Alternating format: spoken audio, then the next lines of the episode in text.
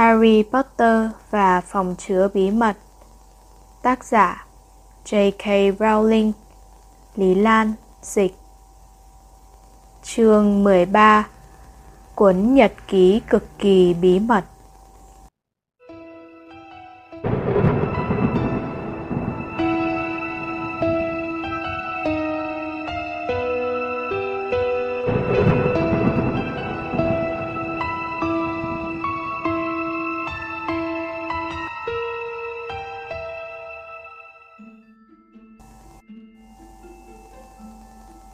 Hermione phải ở lại bệnh thất trong nhiều tuần lễ sau, khi những học sinh khác kéo nhau trở về trường sau kỳ nghỉ lễ Giáng sinh.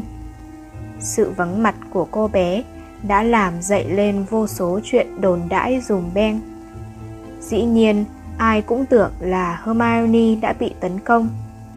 Nhiều học sinh kéo đi thành hàng dài ngang qua bệnh thất, tìm cách dòm Hermione một cái, đến nỗi bà Pomfrey phải đem mấy tấm màn ra quây quanh giường của Hermione cho cô bé đỡ ngượng trước những cặp mắt tò mò về bộ mặt đầy lông của mình. Chiều nào, Harry và Ron cũng đến thăm Hermione. Khi học kỳ mới bắt đầu, tụi nó đem bài vở trong lớp đến cho Hermione ôn trong bệnh thất.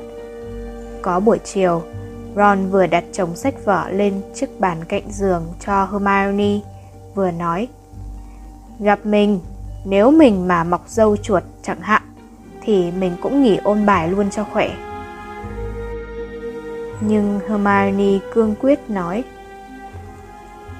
Đừng có nói ngu vậy Ron, mình phải theo kịp bài vở ở trong lớp chứ. Tinh thần cô bé đã phấn chấn lên khá nhiều bởi vì gương mặt giờ đã nhẵn lông và đôi mắt đang trở lại màu nâu. Hermione nói nhỏ để bà Pomfrey khỏi nghe thấy. Mấy bồ có thêm được manh mối gì mới không? Harry giàu dĩ. Không. Ron khẳng định, có đến lần thứ 100 chứ không thể ít hơn. Mình chắc chắn là Malfoy chứ không ai khác hết. Harry chợt chỉ vào một mẩu giấy vàng thò ra dưới gối của Hermione, hỏi Cái gì vậy? Ơ, chỉ là một tấm thiệp chúc bình phục thôi mà. Hermione vội vàng giấu nó đi, nhưng Ron đã lanh tay hơn cô bé. Nó rút tờ giấy, mở ra và đọc to. Gọi Hermione, lời chúc mau chóng bình phục của người thầy luôn quan tâm đến em. Giáo sư Gilderoy Lockhart, huân chương Merlin đệ tam đẳng, thành viên danh dự của Liên đoàn phòng chống lực lượng hắc ám, năm lần đoạt giải thưởng nụ cười quyến rũ nhất của tuần báo nữ phù thủy. Ron ngẩng lên nhìn Hermione, ghê tởm. Bồ gối đầu bằng cái thứ này à? Nhưng Hermione tránh được trả lời vì lúc ấy bà Pomfrey đi vào, mang theo liều thuốc buổi tối cho cô bé. Khi rời bệnh thất để trở về tháp Gryffindor, Ron nói với Harry Bồ đã bao giờ gặp ai nịnh đầm hơn thầy Lockhart chưa?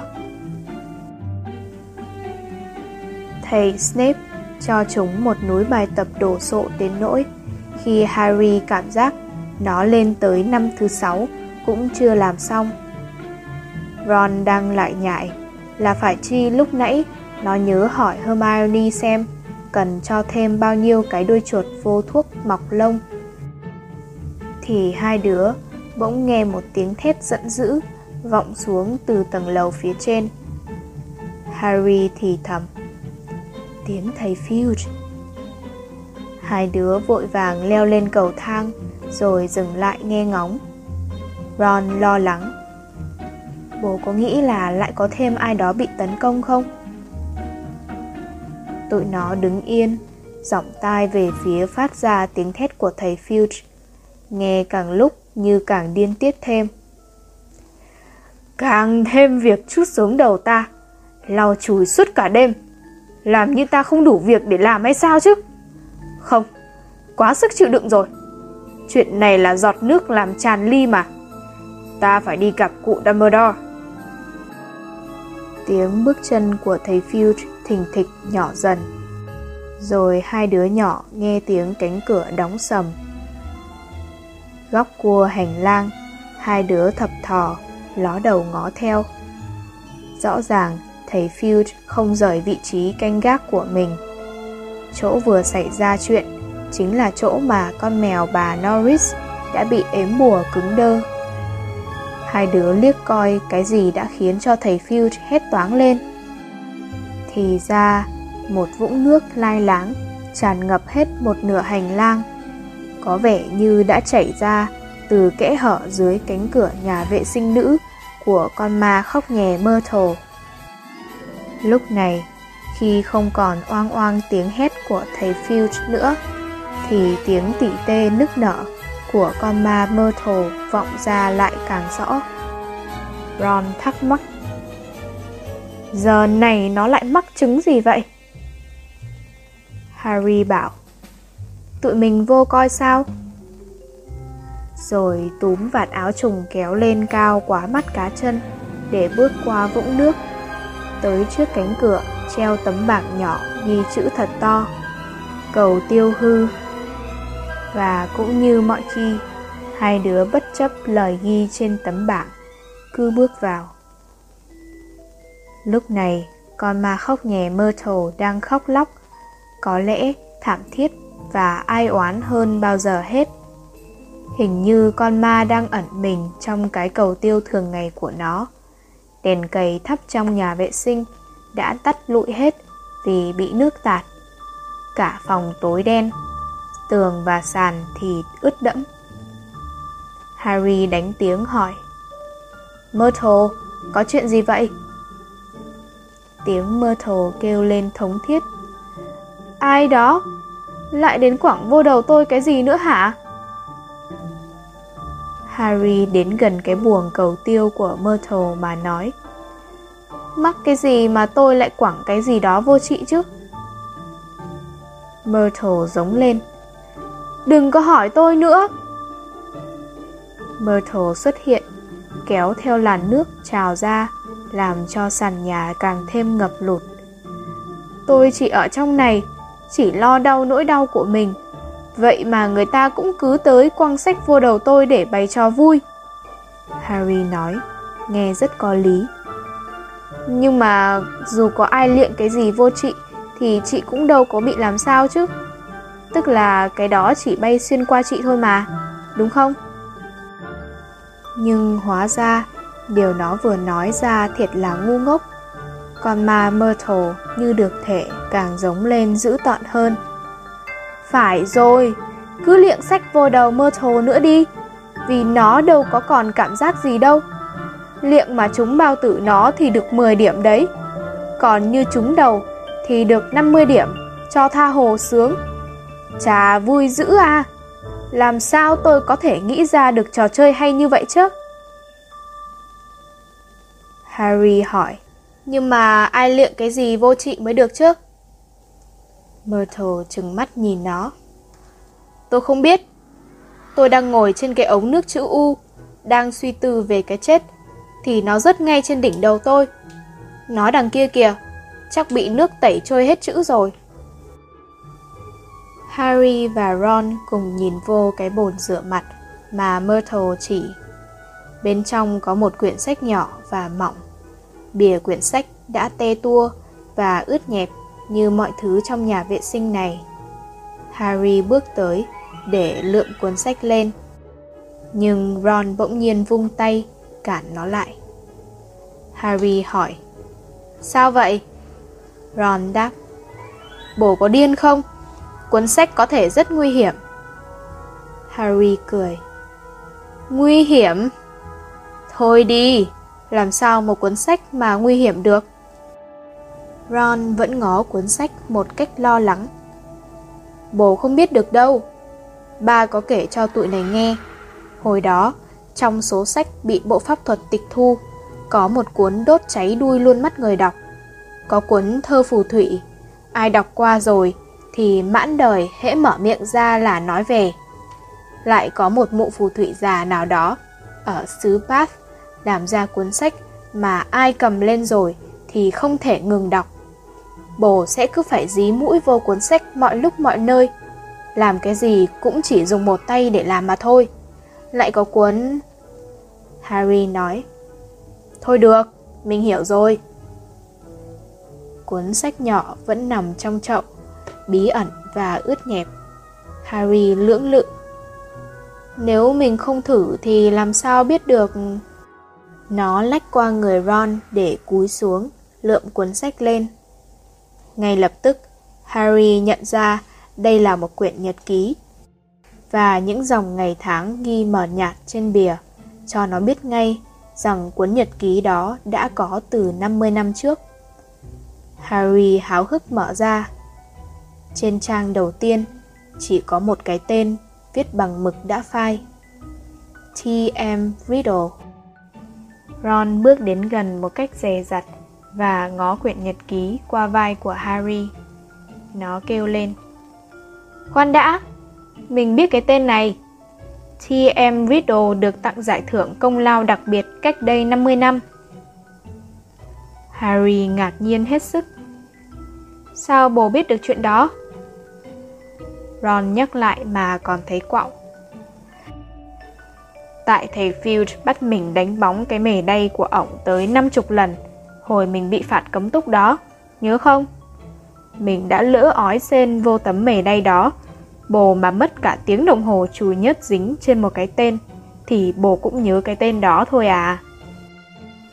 Harry gỡ từng tờ giấy ướt ra, trang nào cũng trắng bóc, không có một chút dấu vết mờ nhạt nào chứng tỏ là đã từng có chữ nghĩa được viết lên những trang giấy đó, dù là một ghi chú thông thường như sinh nhật gì Mabel hay hẹn nha sĩ lúc 3 giờ rưỡi. Harry không giấu được thất vọng. Ông ấy không biết gì trong này hết. Ron tò mò. Mình không hiểu tại sao người nào đó lại muốn quăng nó vô cầu tiêu. Harry lật ra bìa sau cuốn nhật ký và thấy in tên của một sạp báo ở đường Vauxhall, thành phố London. Harry đăm chiêu ngẫm nghĩ. Người này mua một cuốn nhật ký ở một cửa tiệm trên đường Vauxhall, chắc là xuất thân trong một gia đình Muggle. Ron nói, Ừ, nhưng chẳng để làm gì đâu. Kề tai Harry, Ron thì thầm nói thêm. Thử liệm trúng mũi con ma khóc nhè Myrtle coi, được 50 điểm đó. Tuy nhiên, chẳng hiểu sao Harry lại bỏ cuốn nhật ký vô túi.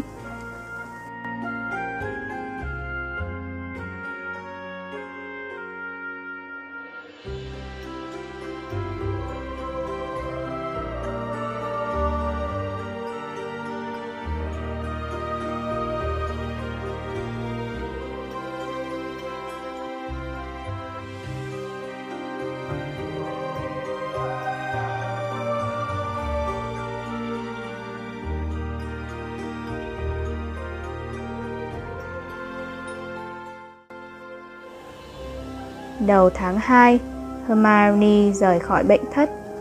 Đuôi đã đứt, dâu đã rụng, mặt đã nhẵn lông.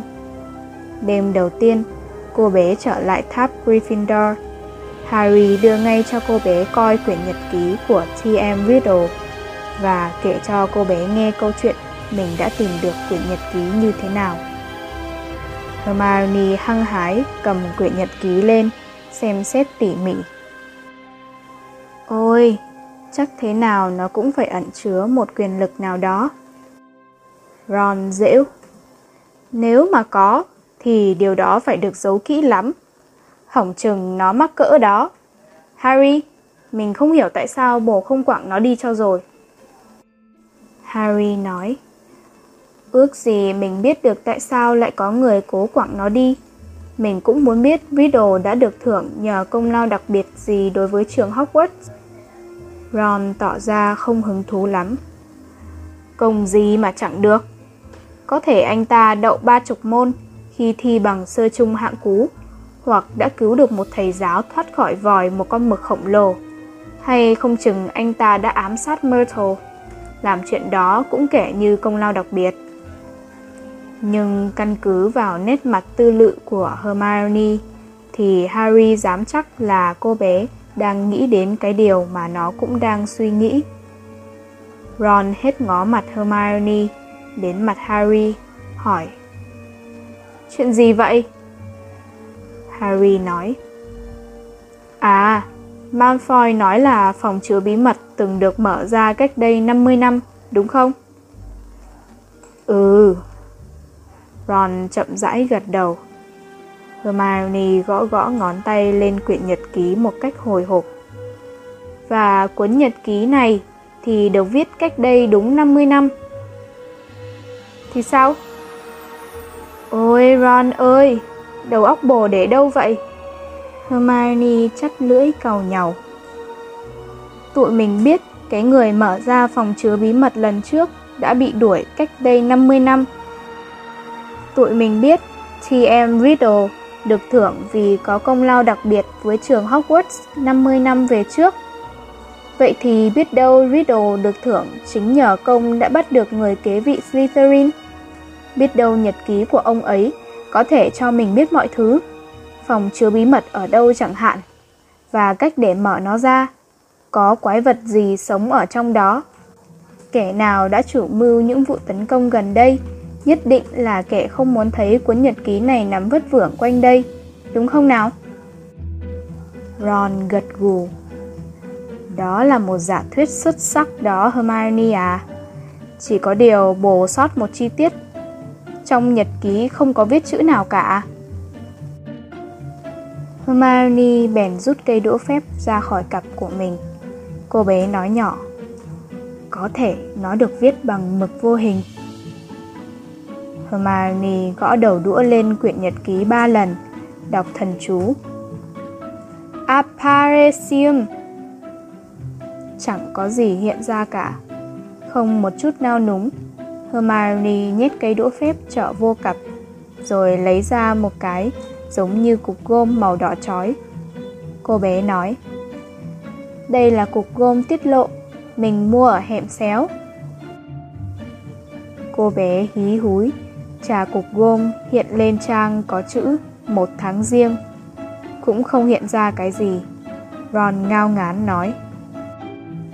Mình đã bảo rồi, chẳng có gì để phát hiện trong cuốn nhật ký đó cả. Chắc là Riddle đã nhận được cuốn nhật ký này như một món quà Giáng sinh, nhưng rồi chẳng hơi đâu mà viết gì vô trong đó.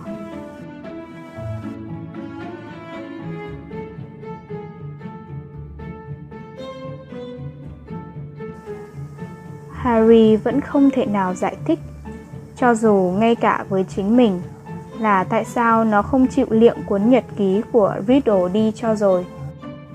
Có một điều là cho dù Harry biết quyển nhật ký không có chữ, nó vẫn cứ hay lơ đãng cầm quyển sổ lên và lần dở từng trang. Như thể trong đó có một câu chuyện mà nó muốn đọc hết. Và mặc dù Harry chắc chắn là nó chưa từng nghe qua cái tên T.M. Riddle trước đây.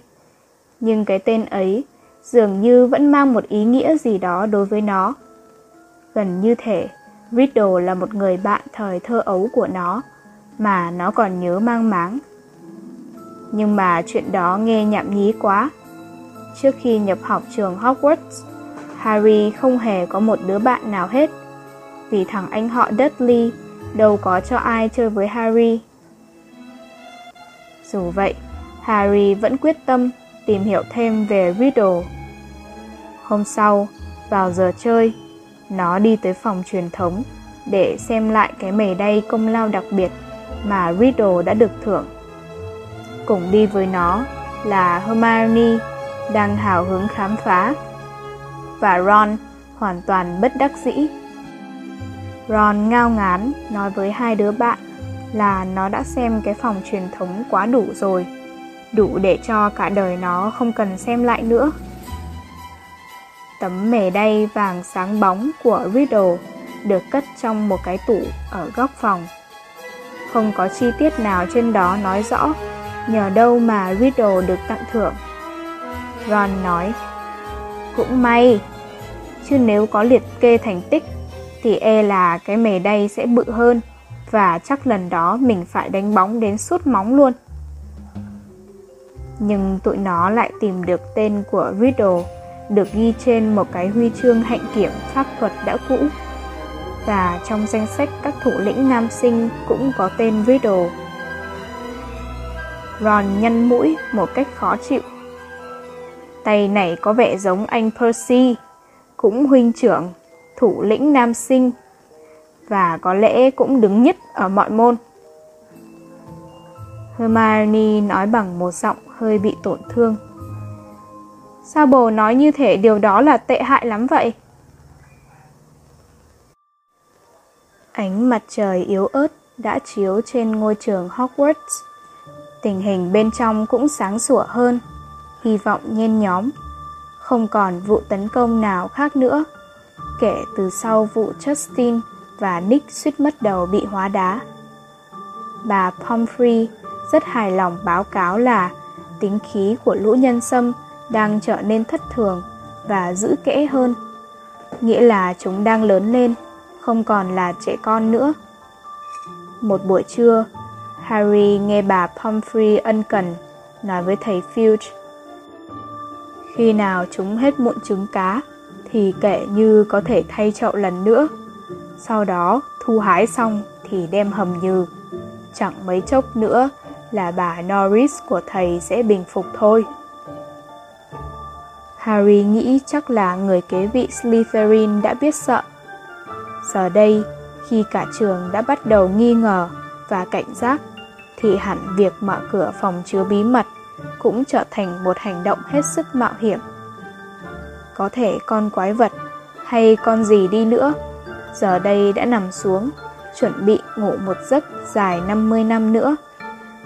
Nhưng Ernie Macmillan, học sinh nhà Hufflepuff, vẫn không lấy thế làm lạc quan lắm. Nó vẫn tin rằng Harry là kẻ có tội, rằng Harry đã để lộ chân tướng ở câu lạc bộ đấu tay đôi. Còn yêu tình Peeves cũng chẳng làm cho mọi chuyện khá hơn. Nó cứ nhảy bổ vô đám đông tụ tập trong hành lang mà hát giống lên. Ôi Potter, đồ thối tha! Về sau này, nó còn múa minh họa nữa chứ.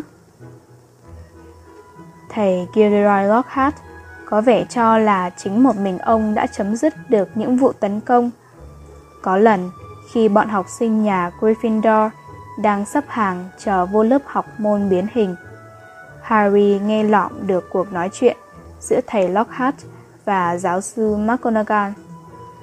Thầy Lockhart nói, Tôi chắc không còn chuyện lôi thôi nào nữa đâu, Minerva à. Thầy gõ gõ lên mũi mình và nháy mắt ra vẻ hiểu biết. Tôi cho là phen này, cửa phòng chứa bí mật đã được khóa lại vĩnh viễn.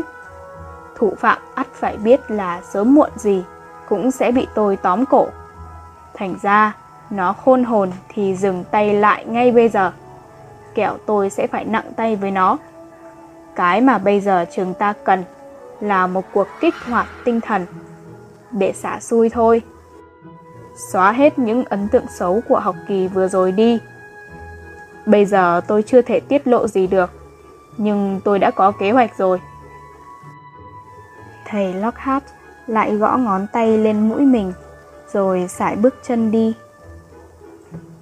Vào bữa điểm tâm ngày 14 tháng 2, thì ý tưởng về một cuộc kích hoạt tinh thần của thầy Lockhart đã trở nên rõ ràng. Đêm hôm trước, Harry không ngủ được nhiều vì phải luyện tập Quidditch hơi khuya. Nó dậy trễ, lật đật xuống đại sảnh đường sau mọi người. Khi bước vào sảnh đường, nó thoáng có ý nghĩ mình đã đi vô nhầm chỗ. Các bức tường treo đầy những bông hoa to tướng màu hồng phơn phớt. Ghê hơn nữa là hoa giấy hình trái tim, cứ rơi như mưa từ trần nhà màu xanh lơ xuống. Harry đi tới cái bàn của nhà Gryffindor. Ở đó, Ron đã ngồi sẵn với vẻ mặt như muốn bệnh.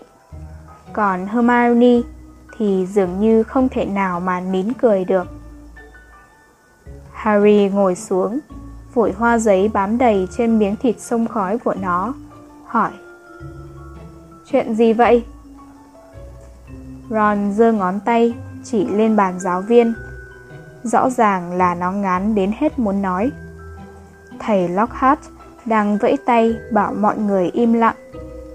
Ông mặc một cái áo trùng màu hồng cho phù hợp với màu sắc trang trí. Các giáo viên khác ngồi ở hai bên ông đều đeo một bộ mặt như đá. Từ chỗ nó ngồi, Harry có thể nhìn thấy gò má giáo sư McGonagall gồ lên do cơ mặt gồng quá sức. Còn thấy Snape thì mang một bộ mặt của người vừa bị tọng vô họng, một vại thuốc mọc xương. Thầy Lockhart hô to.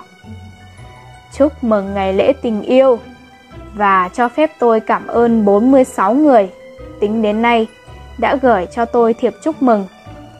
Vâng, tôi đã tự ý bày ra cuộc vui này để cống hiến cho quý vị một sự ngạc nhiên thú vị. Và chưa hết đâu nhé. Thầy Lockhart vỗ tay và một tá chú lùn mặt mũi cáu kỉnh từ hành lang tiền sảnh đều bước diễu hành qua cánh cửa vào đại sảnh đường. Không phải những chú lùn tầm thường đâu. Thầy Lockhart đã cho tất cả các chú đeo cánh vàng và ôm đàn hạt. Thầy Lockhart dạng dỡ nói tiếp. Đây là những vị thần ái tình dễ thương đi trao thiệp. Ngày hôm nay, các vị thần ái tình này sẽ đi khắp trường để trao cho quý vị lời cầu chúc tình yêu. Và cũng vẫn chưa hết. Tôi chắc chắn các vị đồng nghiệp của tôi sẽ nhân cơ hội này mà trổ chút tài ba. Sao các trò không thử yêu cầu thầy Snape trộn cho một món tình dược? Trong khi thầy Snape chuẩn bị món thuốc tuyệt vời ấy, thì giáo sư Flickwick sẽ chứng tỏ ông biết nhiều về bùa chú hơn bất cứ một giáo sư nào mà tôi từng gặp. Tránh hiệu con chó giả láu cá đấy nhé. Giáo sư Flickwick vùi đầu giấu mặt vô hai bàn tay. Còn thầy Snape thì ngó như thể ông sẽ nhồi thuốc độc cho bất cứ đứa nào dám mở miệng xin món tình dược. Khi bọn trẻ rời đại sảnh đường để đến lớp học tiết đầu của ngày hôm đó, Ron nói Ê, Hermione, bố làm ơn nói là bố không có trong đám 46 người ái mộ đó đi. Hermione tự nhiên ra vẻ bận bịu lục tìm cái thời khóa biểu trong cặp, không thèm nói gì. Suốt cả ngày hôm đó, mấy chú lùn cứ xông vô các lớp để trao thiệp mừng lễ tình yêu, khiến các giáo sư phát bực mình. Xế trưa, khi cả đám nhà Gryffindor đang đi lên lầu để học môn bùa chú, thì một chú lùn bắt kịp Harry. Vừa dùng cùi trọ huých người ta để vẹt đường. Chú lùn có vẻ mặt đặc biệt nham hiểm ấy, vừa la to. Ôi đây rồi, Harry Potter!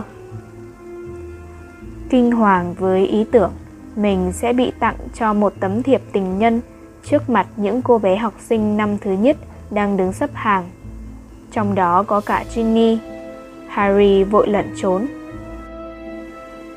Tuy nhiên, chú lùn vẫn len lỏi qua chân cẳng của đám đông mà chặn đường Harry trước khi nó kịp chạy được hai bước. Chú lùn búng dây đàn hạc, nghe như đe dọa. Có một nhạc thư gửi đến tận mặt Harry Potter đây. Harry lăm le trốn chạy, miệng rên rỉ. Đừng làm ở đây mà. Chú lùn cào nhau. Đứng yên! Chú túm chặt cái cặp của Harry để kéo nó lại. Harry giật mạnh cái cặp ra, cằn nhằn. Buông tôi ra! Một tiếng dẹt vang lên và cái cặp của nó tết làm hai. Sách vở, đũa phép, giấy da và viết lông ngỗng của Harry rớt hết xuống sàn và bình mực của nó, đổ văng tung tóe lên mọi thứ. Harry bỏ khắp nơi để lượm lại đồ đạc của mình trước khi chú lùn bắt đầu cất tiếng hát. gây ra tình trạng tắc nghẽn giao thông trong hành lang. Chuyện gì đó? Giọng nói kéo dài lạnh lùng của Malfoy chợt vang lên. Harry càng thêm hấp tấp, thu dọn đồ đạc của nó, vô cái cặp rách. Chỉ mong chuồn sớm trước khi Malfoy nghe lọt tai bản nhạc dành tặng cho nó. Chợt, lúc đó vang lên một giọng nói quen thuộc. Túm tụm ở đây làm gì hả? Huynh trưởng Percy xuất hiện. Harry gần như phát điên lên, tìm cách chạy trốn cho lẹ. Nhưng chú lùn đã kịp ôm chặt đầu gối của nó, vật nó ngã xuống sàn. Ngồi đè lên mắt cá chân Harry, chú lùn nói Được rồi đấy, bây giờ hãy lắng nghe bài tình ca dành cho cậu đây. Mắt chàng xanh như cóc ngâm tươi rói, tóc chàng đen như tấm bảng đen. Em ước sao chàng là của em, chàng quả thực siêu phàm, vị anh hùng đã chiến thắng trùm hắc ám. Harry sẵn sàng đổi hết số vàng mình có trong ngân hàng Green Gods để được bốc hơi ngay khỏi chỗ này. Thu hết can đảm để cười theo tất cả những người đang đứng vây đầy chung quanh. Harry gắng gượng đứng trên đôi chân cẳng tê rần vì bị đè dưới sức nặng của chú lùn.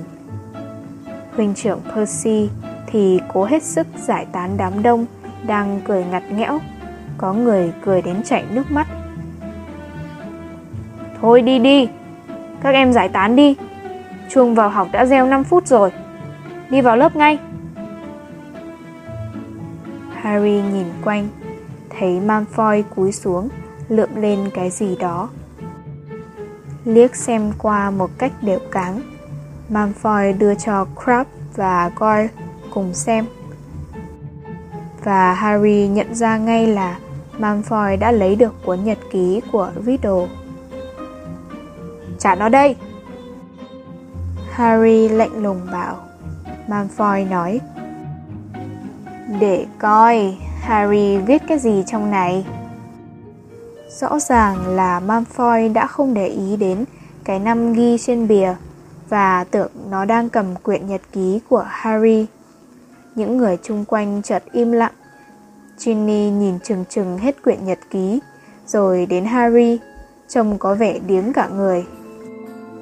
Nhưng Percy nghiêm nghị bảo Malfoy, đưa trả nó cho Harry. Malfoy vẫn vung vẩy quyển nhật ký trong tay, khiêu khích Harry. Chừng nào tôi đọc xong đã. Percy nói với tư cách huynh trưởng. Nhưng Harry không còn đủ bình tĩnh nữa. Nó rút cây đũa phép lên và hét lên. Expelliarmus! Thật không khác chi cảnh thầy Snape tước vũ khí thầy Lockhart. Malfoy bỗng thấy cuốn nhật ký phóng vọt khỏi tay mình, tay lên không trung. Ron tuét miệng cười, đưa tay đón lấy. Percy hét. Harry, không được sai pháp thuật trong hành lang. Anh sẽ báo cáo chuyện này, em có biết không? Nhưng Harry bất chấp, nó đã thắng Malfoy 1-0. Và điều này có làm mất đi 5 điểm của nhà Gryffindor thì cũng xứng đáng. Trông Malfoy giận dữ điên cuồng, nên khi Ginny đi ngang qua nó để vào lớp học, nó cay đắng quát vào mặt cô bé. Tao thấy thằng Harry không khoái bài tình ca của mày lắm đâu. Ginny đưa hai tay lên bưng mặt chạy thật nhanh vô lớp. Ron nổi sùng, rút luôn cây đũa phép của mình ra, nhưng Harry đã kịp thời kéo nó đi. Nhờ vậy, Ron không đến nỗi ói ra ốc sên thêm một lần nữa. Chỉ mãi cho đến khi tụi nó đến được lớp của giáo sư Flickwick Harry mới để ý nhận thấy quyển nhật ký có cái gì đó bất thường. Trong khi tất cả những sách vở khác của nó đều ít nhiều bị dây mực tím lem nhem, thì quyển nhật ký vẫn trắng sạch như chưa hề bị bình mực của nó đổ vấy lên. Nó định chỉ cho Ron coi, nhưng lúc ấy Ron lại đang gặp rắc rối với cây đũa phép. Những cái bong bóng màu tím cứ thi nhau phình ra ở đầu đũa như hoa nở, khiến cho Ron chẳng còn hứng thú chú ý đến cái gì khác nữa.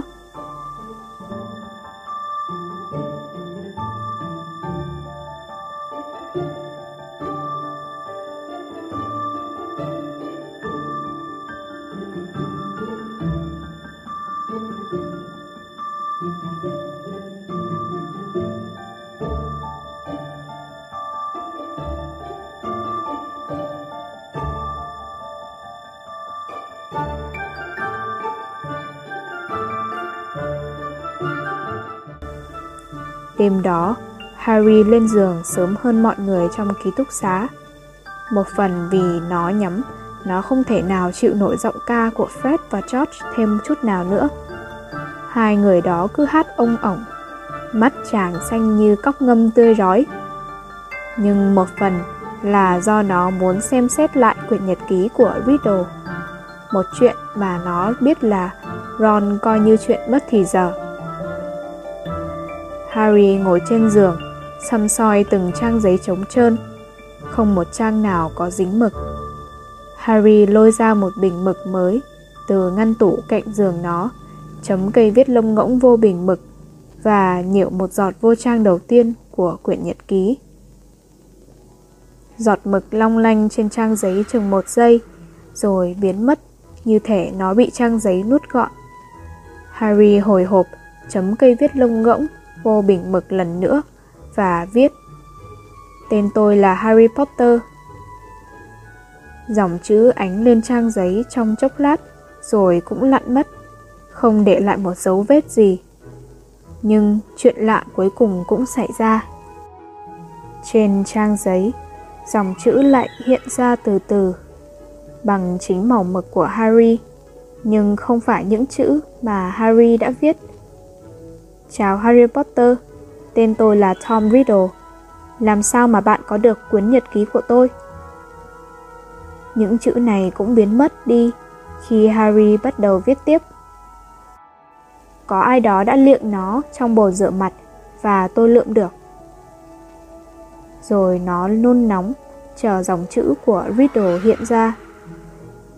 Cũng may là tôi lưu giữ ký ức của mình bằng một cách khó phai hơn giấy mực nhưng tôi biết là có những người không bao giờ muốn cho ai đọc cuốn nhật ký này.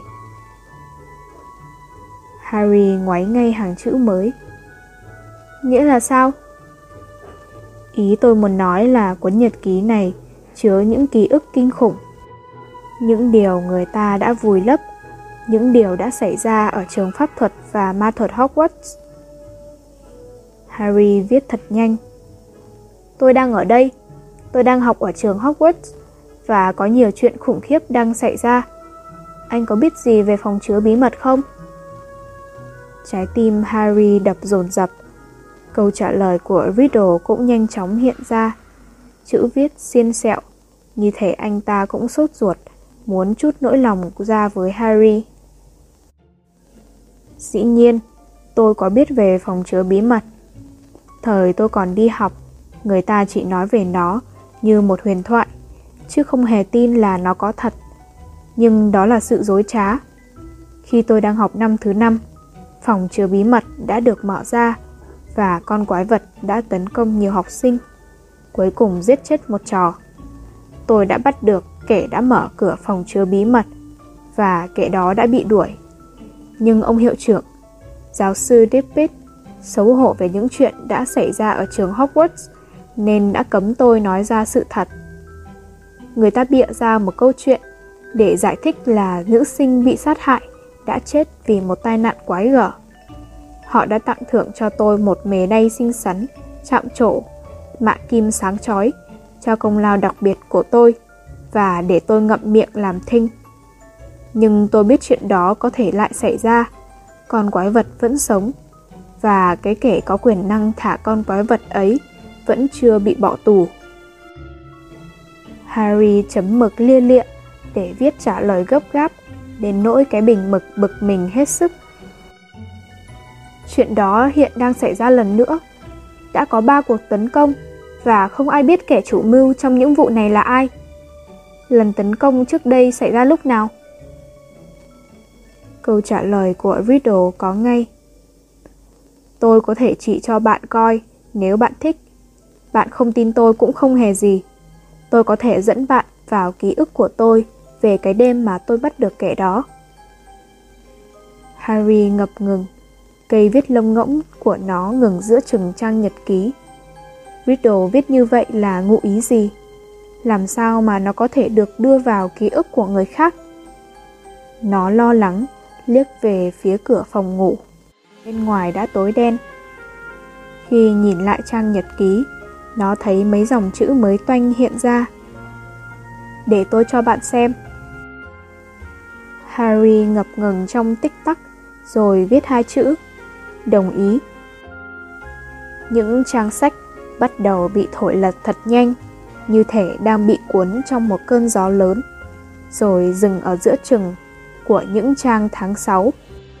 Miệng há hốc, Harry sửng sốt, nhìn cái khung vuông của ngày 13 tháng 6, dường như đang biến thành cái màn ảnh truyền hình tí hon. Hai tay Harry run rẩy cầm quyển nhật ký lên và dán mắt vào màn ảnh nhỏ. Và trước khi nó kịp ý thức chuyện gì đang xảy ra thì màn hình dường như lớn rộng lên rồi nó bị hút vào trong đó. Harry có cảm giác thân thể mình rời khỏi giường và đang lao xuyên qua trang nhật ký mở rộng, bước vào một cõi mịt mù của màu sắc và bóng hình. Rồi Harry thấy chân mình chạm đất. Nó đứng đó, dùng mình, trong khi những hình ảnh nhập nhọn chung quanh rõ lên dần.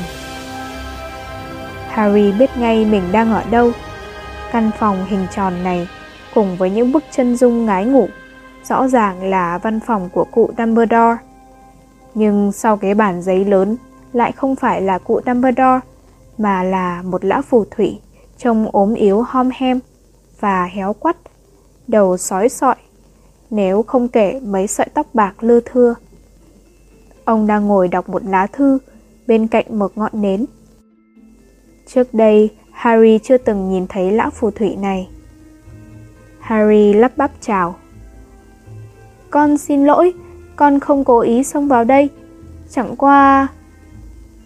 Nhưng lão phù thủy không hề ngẩng đầu lên. Ông cứ tiếp tục đọc, mặt hơi cau lại, vẻ nghiêm nghị. Harry bước lại gần bàn giấy hơn, tằng hắng. Dạ... Ơ... Uh, con có nên đi ra không, thưa thầy? Lão phù thủy vẫn không hề chú ý đến Harry. Ông ta thậm chí không hề tỏ ra có nghe Harry nói gì không. Harry nghĩ có thể lão phù thủy già lãng tai, nên nó lấy hơi, nói lớn tiếng, gần như hét. Con xin lỗi đã làm phiền thầy, con xin phép đi ra ngay. Lão phù thủy xếp lá thư lại và thở dài một cái, rồi đứng lên, đi ngang qua mặt Harry mà có vẻ như không hề nhìn thấy nó. Ông đi lại cửa sổ, kéo màn lên. Bầu trời bên ngoài cửa sổ văn phòng hiệu trưởng đang ửng màu hồng ngọc, có vẻ như đang buổi hoàng hôn. Lão phù thủy lại đi trở về bàn làm việc, ngồi xuống, đan những ngón tay vào nhau, vặn vẹo chúng nhẹ nhẹ, mắt nhìn chăm chú cánh cửa. Harry nhìn quanh văn phòng, không có con phượng hoàng Fox, cũng không có những thứ đồ bằng bạc phát ra đủ thứ âm thanh ngộ nghĩnh. Đây chính là Hogwarts của thời Riddle, và lão phù thủy ấy chính là ông hiệu trưởng thời bấy giờ, chứ không phải cụ Dumbledore.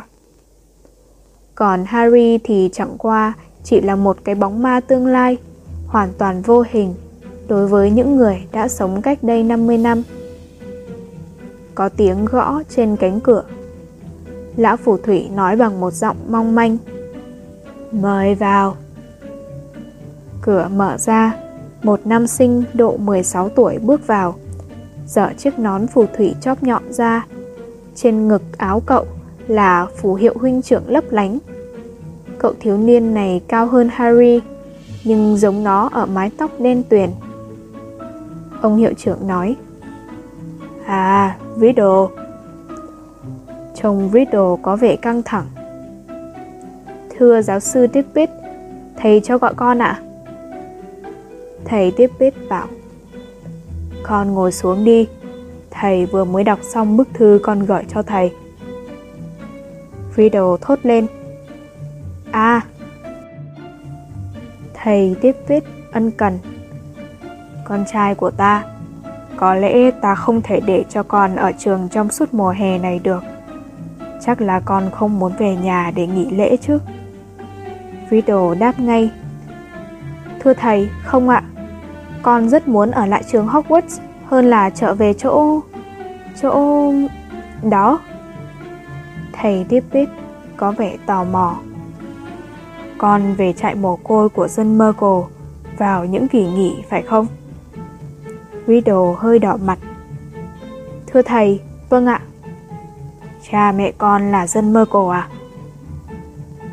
Thưa, cha con là Merkle, mẹ con là phù thủy hề cha mẹ của con... Thưa thầy, mẹ con mất sau khi sinh con, chỉ kịp đặt tên con là Tom, theo tên của ba con. Và Marvelo, theo tên ông nội con. Những người ở cô nhi viện kể cho con nghe như vậy. Thầy Dippit chắt lưỡi, tỏ ra thông cảm. Ông thở dài. Tom à, có thể có sự sắp xếp đặc biệt cho con. Nhưng vấn đề là trong hoàn cảnh hiện nay... Có phải thầy muốn nói đến những vụ tấn công? Nghe Riddle nói, tim Harry thót một cái. Nó nhích tới gần hơn, như sợ mình bỏ sót điều gì. Thầy hiệu trưởng nói, Đúng vậy, con trai của ta à, con phải thấy rằng ta mà cho phép con ở lại lâu đài sau khi niên học kết thúc thì quả là không khôn ngoan. Đặc biệt là với những bi kịch vừa xảy ra gần đây. Cái chết của cô gái đó còn cứ về cô nhi viện thì an toàn hơn. Thực ra bộ pháp thuật còn đang tính đến chuyện đóng cửa trường Hogwarts nữa kia. Chúng ta cũng gần xác định được uh, nguyên nhân của mấy chuyện không hay đó. Đôi mắt Riddle mở to. Thưa thầy, nếu bắt được thủ phạm thì chắc mọi chuyện sẽ chấm dứt. Thầy Dippet thốt lên thê thế. Con nói gì? Thầy ngồi thẳng lưng trên chiếc ghế cao hỏi tới. Riddle, có phải con biết điều gì đó về những vụ tấn công? Riddle đáp ngay. Thưa thầy, không ạ. Harry tin là tiếng không đó cũng giống như tiếng không mà nó đã trả lời cụ Dumbledore. Thầy Tippet lại ngã lưng ra ghế, hơi thất vọng. Con đi về được rồi đó, Tom. Riddle đứng dậy, đi ra khỏi phòng. Harry đi theo nó. Cả hai đi xuống bằng chiếc cầu thang cuốn xoắn trôn ốc, chui ra khỏi bức tượng đầu thú, đi vào một hành lang tối om. Riddle dừng bước. Harry cũng đứng lại, quan sát Riddle. Nó có thể đoán chắc là Riddle đang suy nghĩ dữ dội. Nó cắn chặt môi, chán nhăn lại. Thế rồi, như thể đã quyết định xong, Riddle vội vã phóng đi. Harry cũng lặng lẽ bám gót. Cả hai không gặp ai hết cho tới khi đến lối vào đại sảnh đường. Ở đó, phía cầu thang cẩm thạch, có một phù thủy cao lớn, tóc râu xum xuê, màu nâu vàng, đang cất tiếng gọi Riddle. Tom, khuya khoắt như vậy mà trò còn đi lang thang làm gì vậy? Harry tròn mắt, nhìn vị phù thủy này. Không thể là ai khác hơn cụ Dumbledore hồi 50 năm về trước. Riddle đáp Thưa thầy, con có chút việc cần gặp thầy hiệu trưởng ạ. Thôi, đi ngủ đi. Thầy Dumbledore nói, nhìn Riddle soi xét, cái nhìn mà Harry biết quá rõ. Thầy bảo, tốt nhất là đừng có đi lung tung trong hành lang vào những ngày này, không nên, từ khi... Thầy thở dài nặng nề, chúc Riddle ngủ ngon, rồi sải bước chân bỏ đi. Riddle nhìn theo thầy đi khuất, và rồi quay mình thật nhanh, cắm đầu đi thẳng xuống những bậc thang bằng đá dẫn tới tầng hầm. Harry vẫn bám sát sau lưng. Nhưng Harry hơi thất vọng vì Riddle không dẫn nó vô một hành lang hay địa đạo bí mật nào cả, mà lại vô chính cái tầng hầm mà nó vẫn thường học môn độc dược với giáo sư Snape.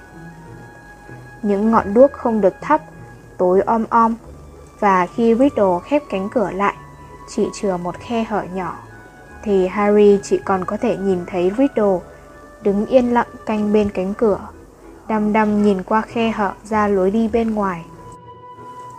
Harry có cảm tưởng như Riddle đứng đó ít nhất cũng cả tiếng đồng hồ. Tất cả những gì nó quan sát được chỉ là hình bóng của Riddle bên cánh cửa, đăm đăm nhìn qua khẽ hở, chờ đợi như một bức tượng đá. Vừa đúng lúc, Harry hết mong chờ điều gì nữa và bắt đầu muốn trở về với thời hiện tại thì nó nghe có tiếng cái gì đó di chuyển bên kia cánh cửa. Có ai đó đang bò dọc hành lang. Harry nghe rõ người nào đó đang bò ngang qua căn phòng dưới hầm mà Riddle và nó đang núp. Như một cái bóng lặng lẽ, Riddle lách mình qua cánh cửa. Và Harry làm theo y như vậy, quên mất là tiếng nói hay âm thanh nó gây ra không hề bị người trong quá khứ nghe. Harry cũng rón rén đi sau lưng Riddle. Cả hai lần theo tiếng bước chân trong khoảng 5 phút, rồi Riddle thình lình đứng lại, đầu nghiêng về hướng vừa phát ra tiếng động mới. Harry nghe tiếng cánh cửa kẹt mở, rồi tiếng của một người nào đó nói bằng giọng thì thầm khàn khàn. Đi thôi, tao đem mày ra khỏi chỗ này nha. Đi đi, vô hộp đi. Harry nghe giọng nói sao mà quen thuộc quá. Riddle bỗng nhiên nhảy lùi ra sau góc quanh. Harry cũng lùi lại đằng sau nó. Một thằng bé tướng tá khổng lồ đang cúi lom khom trước một cánh cửa. Bên cạnh là một cái hộp cũng thuộc loại khổng lồ. Riddle lên tiếng, giọng sắc lạnh. Chà Rubius Hagrid. Thằng bé khổng lồ đóng sập cánh cửa, đứng thẳng lên. Anh đang làm gì ở đây hả anh Tom? Riddle bước đến gần hơn, nghiêm trọng nói. Đành kết thúc thôi, tôi phải đem nộp trò cho thầy hiệu trưởng thôi, Rubius à. Người ta sẽ đóng cửa trường Hogwarts mất nếu các cuộc tấn công tiếp tục diễn ra. Anh nói gì? Tôi nghĩ trò không có ý định giết ai hết, nhưng mấy con quái vật không phải là những con thú ngoan lắm chắc là trò chỉ thả nó ra để chúng vận động chút đỉnh. Và chúng... Thằng bé khổng lồ lùi lại, dựa lưng sát tường la lên. Nó không hề giết ai hết. Harry có thể nghe thấy những tiếng lào xào, lách cách vang lên phía sau thằng bé khổng lồ ấy. Riddle càng tiến đến gần hơn. Thôi đi, Rubius. Ba má của cô gái bị giết ấy sẽ đến đây ngày mai. Ít nhất, trường Hogwarts cũng phải đảm bảo với họ là kẻ giết con gái họ phải bị trừng trị. Thằng bé khổng lồ giống lên. Không phải nó! Tiếng của Rubius vang vọng trong dãy hành lang tối om. Nó không giết, nó có giết ai đâu. Riddle rút cây đỗ phép ra, bảo Tránh qua một bên. Câu thần chú của Riddle khiến một tia lửa lóe sáng lên, chiếu rọi cả hành lang. Cánh cửa sau lưng thằng bé khổng lồ mở tung ra với một sức mạnh khiến nó bắn văng vô bức tường đối diện. Từ trong phòng bò ra một con quái vật khiến Harry phải phát ra một tiếng rú dài khủng khiếp, nhưng không ai nghe được. Một con quái vật to rành ràng, mình đầy lông lá, lửng lững trên một mớ chân cẳng đen thui, một đám mắt lấp lánh và một cặp càng sắc bén như lưỡi lam. Riddle lại giơ cây đũa phép lên lần nữa, nhưng quá trễ rồi. Con quái vật trên đường bỏ trốn đã xô ngã cả Riddle, xông lên hành lang và biến mất. Riddle gượng đứng lên, ngó theo con quái vật. Nó giơ đũa phép lên, nhưng thằng bé khổng lồ nhảy lên mình Riddle, giật phát cây đũa phép, xô nó bật ra sau, gào lên. Không! Cảnh mờ đi, bóng tối lan kín. Harry có cảm giác như mình đang rơi xuống và rồi rớt phịch xuống chiếc giường của mình trong phòng ngủ tháp Gryffindor với tư thế tay chân giang ra như đại bàng sải cánh. Quyển nhật ký của Riddle đặt trên bụng nó vẫn mở. Harry chưa kịp hoàn hồn thì cánh cửa phòng ngủ mở ra.